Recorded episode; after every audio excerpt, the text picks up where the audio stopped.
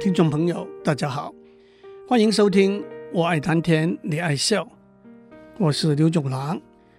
今天我要讲的题目是赌博，目的是要用赌博为例子，介绍几率学和统计学里头的一些观念，也指出很多似乎很复杂的现象和行为，也可以用数学做精准的分析和合理的解释。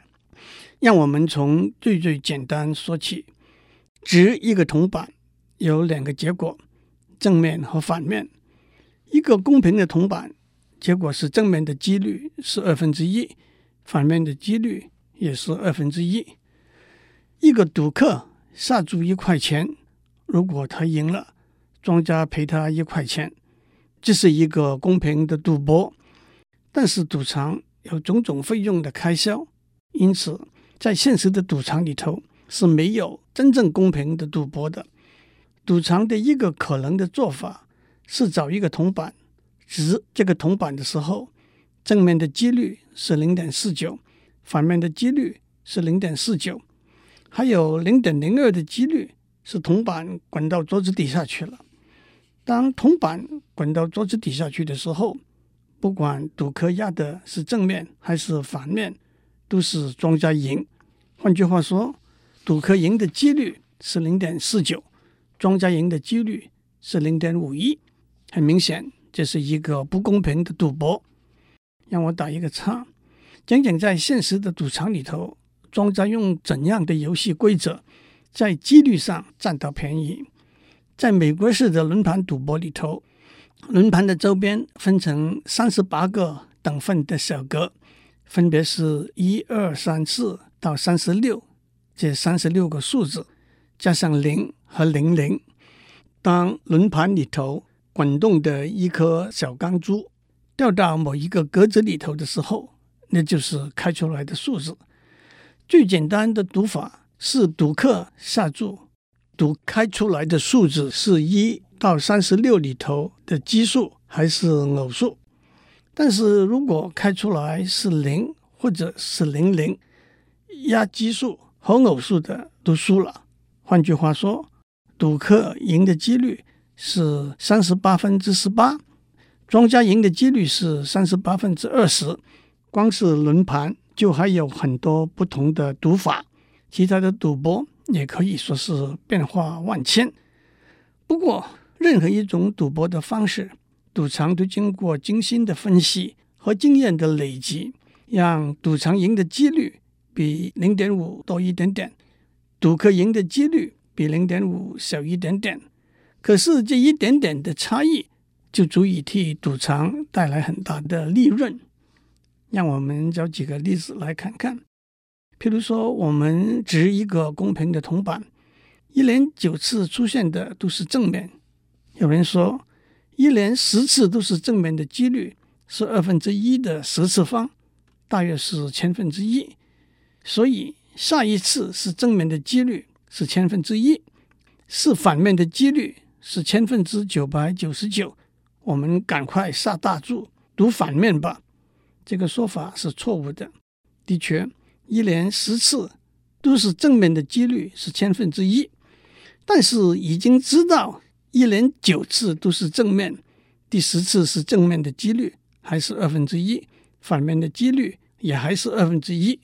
因为每一次掷铜板都是独立的事件，这个错误的说法也可以说是来自心理上的错觉。一连九次都是正面，下一次怎么可能再继续是正面呢？结果应该是反面居多吧？让我们看一个相似的例子。我们掷一颗骰子，一连十次，在这十次之中，只要一点出现一次，我们就赢了。请问赢的几率是多少呢？掷一颗骰子，一点出现的几率是六分之一，一点不出现的几率是六分之五。一连掷十次，一点都不出现的几率是六分之五的十次方，等于零点一六一。所以，一点最少出现一次的几率是一减六分之五的十次方，等于零点八三九，那是相当大的几率。假如我们掷了第一次，一点没有出现，请问一点在第二次出现的几率是多少呢？请问一点迟早还会出现的几率是多少呢？既然在十次里头，一点出现的几率很高，如果第一次没有出现，那么在第二次出现或者迟早会出现的几率应该会增加吧？错了，那又是心理上的错觉。不管。一点在第一次有没有出现，在第二次出现的几率是独立的，还是六分之一？至于一点在剩下来的九次里头出现呢？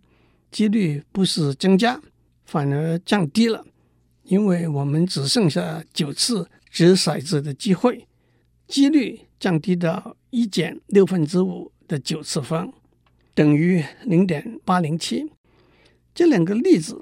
只是心理上的错觉，混淆了正确的数学分析。其实心理上巨大的错觉，就是相信所谓手气，完全不做理性的分析。一连输了几手了，手气不好，下一手手气一定会改过来，下个大注吧。一连赢了好几次，手气很好，继续赌下去吧。不管怎样，到了最后，总会输得一干二净。这就叫做赌客的破产 （gambler's ruin）。让我们还是严谨的用几率来分析赌客的破产这个问题。首先，让我们看最简单的，用一个公平的铜板来赌正面和反面的例子。开始的时候，赌客手上有一百块钱的赌本，他赌一块钱一注，如果他赢到一百块钱，他就心满意足回家去了。如果他输光了一百块钱，他别无选择，也只好回家去了。请问他输光了回家的几率是多少？答案是输光了回家的几率是二分之一，赢了一百块钱回家的几率也是二分之一。假如这位赌客比较贪心，他要赢到两百块钱才回家，那么他输光了回家的几率是三分之二，赢了两百块钱回家的几率是三分之一。假如这位赌客很容易满足，他只要赢二十块钱就回家，那么他输光了回家的几率是六分之一，赢了二十块钱回家的几率是六分之五。这些结果跟我们的直觉是吻合的。重点是，如果赌客越贪心，他破产回家的几率越高。假如铜板是不公平的话，那么赌客破产的机会就变大了。假设赌场赢的几率是零点五一，赌客赢的几率是零点四九。让我们做一个比较：如果赌客有一百块钱的赌本，只想要赢二十块钱就心满意足，在公平铜板的赌局里头，他赢的几率是零点八三三；在不公平赌板的赌局里头，他赢的几率只有零点四五。如果赌客想要赢一百块钱才回家，在公平铜板的赌局里头，他赢的几率是二分之一；在不公平铜板的赌局里头，他赢的几率只有零点零一八三。如果赌客想要赢两百块钱才回家，在公平铜板的赌局里头，他赢的几率是三分之一；在不公平铜板的赌局里头，他赢的几率大概是万分之三。这些数据告诉我们两个事情：第一，如果赌客贪心不足，他破产的几率是越来越大的。第二，只要庄家在几率上占一点点小便宜，零点五一对零点四九，他最终的赢面就大大提升了。至于这些数据怎样算出来的，让我要留给有兴趣的听众吧。让我提出一个小小的变化。我们在上面说，赌客原始的赌本是一百块钱。每次的赌注是一块钱，那么他在不公平铜板的赌局里头，赢一百块钱的几率是零点零一八三，破产的几率是零点九八二。请问如果他把赌注改成十块钱换句话说赢也大赢输也大输那么他破产的几率是增加呢减少呢还是不变呢？我就让有兴趣的听众讨论一下这个问题吧。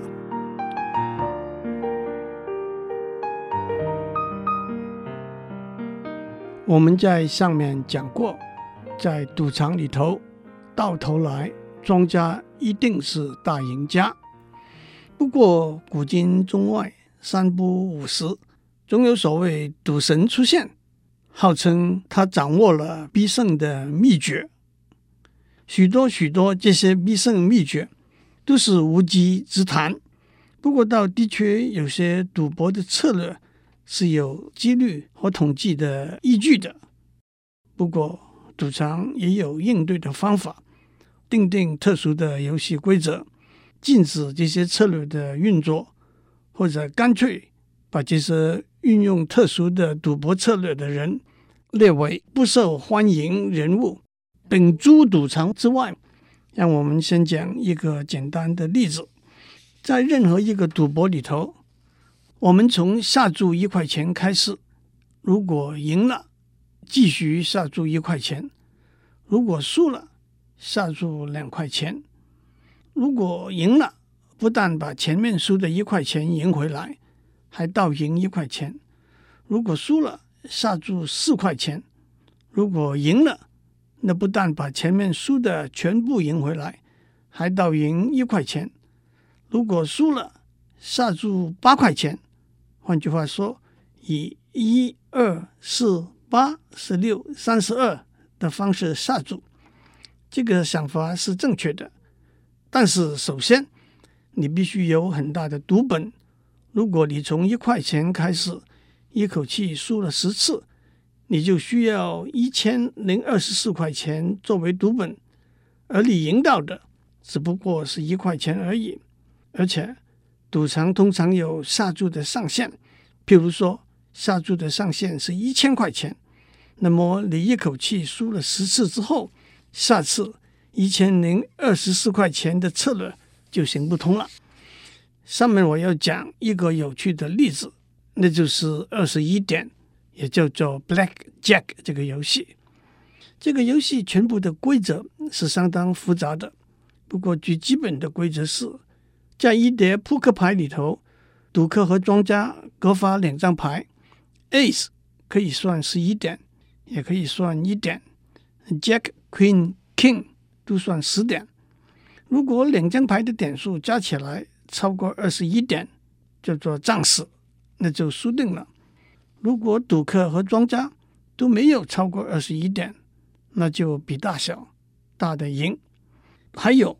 如果赌客手上的两张牌是 Ace 加上一张十点，庄家得以一点五倍的赔率赔给赌客。这是许多赌场里头吸引很多赌客的游戏。当然，正如上面讲过，这个游戏的规则让庄家在赢的几率上占一点便宜。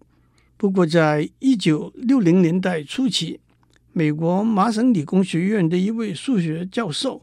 Edward Thorpe 观察到一个事情，譬如说有五个赌客一起和庄家赌，一手下来，通常一共发掉十来张牌，所以在一副共有五十二张牌的扑克牌里头，还剩下三十多张牌可以发第二手。假如一个人有超强的记忆力，能够把第一手发过的牌每一张都记下来。他就可以算出剩下来的三十多张牌是什么，从而估计从这剩下来的三十多张牌发出来的第二手的牌是对庄家有利还是对赌客有利。如果是对赌客有利的话，那就加大下注。这就是所谓数牌这个技术的最基本的观念。但是这碰到两个执行上的困难。第一，谁有这个本领？把第一手发过的每一张牌都记下来。第二，即使你知道剩下来的三十多张牌是什么，你怎样估计从这三十多张牌里头发出来的第二手是对庄家还是对赌客有利呢？这位教授用当时演算速度最快的 IBM 七零四电脑做了许多模拟。他得到的结论里头最简单也的确有道理的一个规则是：如果在这三十几张剩下来的牌里头，十点比较多，那是对赌客有利的；小牌，例如四点、五点、六点比较多，那是对庄家比较有利的。为什么呢？我们也可以用一个极端简单的例子来支持这个规则。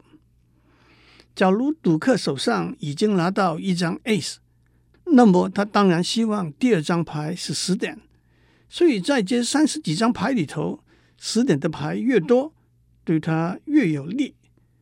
这个规则也解决了上面提出怎么样去记住第一手发过的牌的每一张牌的问题，因为赌客只要数在第一手里头。一共有多少张十点的牌出现过，也就算得出来还有多少张十点的牌剩下来了。这个最基本的观念也可以推广到把牌按照大小分成几类，每类有一个相对的点数，从已经发过的牌里头的总点数算出来，剩下的牌对赌客有利还是对庄家有利。当然，对这些数牌的赌客。赌场也有他们应付的策略。第一，每玩了一手就重新洗牌，但是这样浪费太多的时间。第二，用两副、三副，甚至五副、六副牌一起玩，而且不要等到所有的牌都派光才重新洗牌。最后，我要讲的另外一个例子是大家都熟悉的大乐透这个游戏。以五十元台币的赌注，我们从一到四十九这些号码里头选六个号码。如果这六个号码和开彩开出来的六个号码完全相同，那就是头奖。如果五个、四个、三个号码相同，也可以得奖。在台湾的大乐透还另外选一个特别号，为了简单的缘故。让我们把特别号撇开不谈。首先，从四十九个号码里头选六个号码，有一千三百九十八万三千八百十六个选法。换句话说，中头奖的机会是少于一千万分之一。其次，不管你选任何六个号码，中奖的机会是均等的，所以似乎没有什么必胜的策略可言。不过，统计学家观察到，如果几个人同时中奖，那么他们就得平分总奖金。特别是如果大乐透一连几次摃龟，累积的总奖金超过七亿元的时候，你可以以七亿元的代价把每一个可能的选法都买下来，那你肯定是会中头奖的了。但是，万一另外一个人也中了头奖的话，两个人的平分七亿元的奖金，那你没有赚，反而赔了。所以，怎样减低别人和你平分奖金的可能性，倒是一个有研究探讨空间的问题。统计学家发现，在四十九个号码里头，有些号码是热门，也就是大家喜欢选的号码；有些是冷门，也就是大家比较少选的号码。譬如说，大于三十一的号码。比较冷门，因为许多人按照生日来选号码。西方人不喜欢选十三，中国人不喜欢选四、四十四等等。这些冷门的号码也可以经由统计的方法来固定。当然，如果彩票公司愿意把它的资料库公开，我们就可以数一数那些号码是比较冷门的号码。另外一个方法是从每次开彩的结果。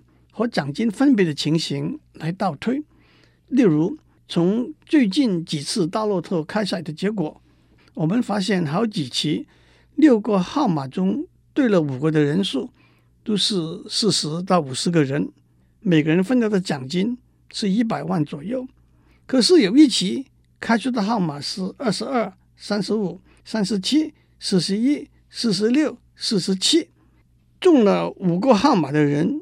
一共只有二十六个，因此每个人分到的奖金也提高到两百多万。我们就可以推想，这是号码是不是比较冷门的号码？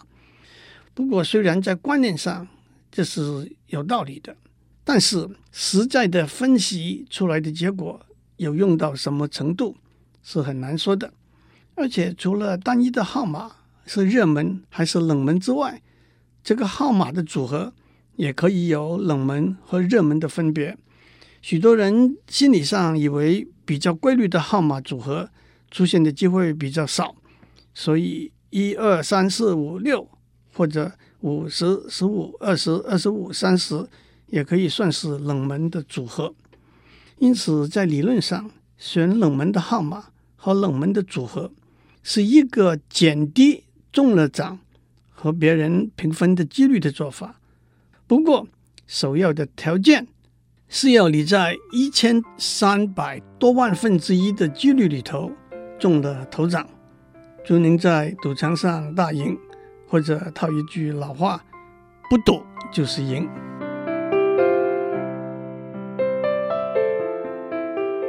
以上内容由台达电子文教基金会赞助播出。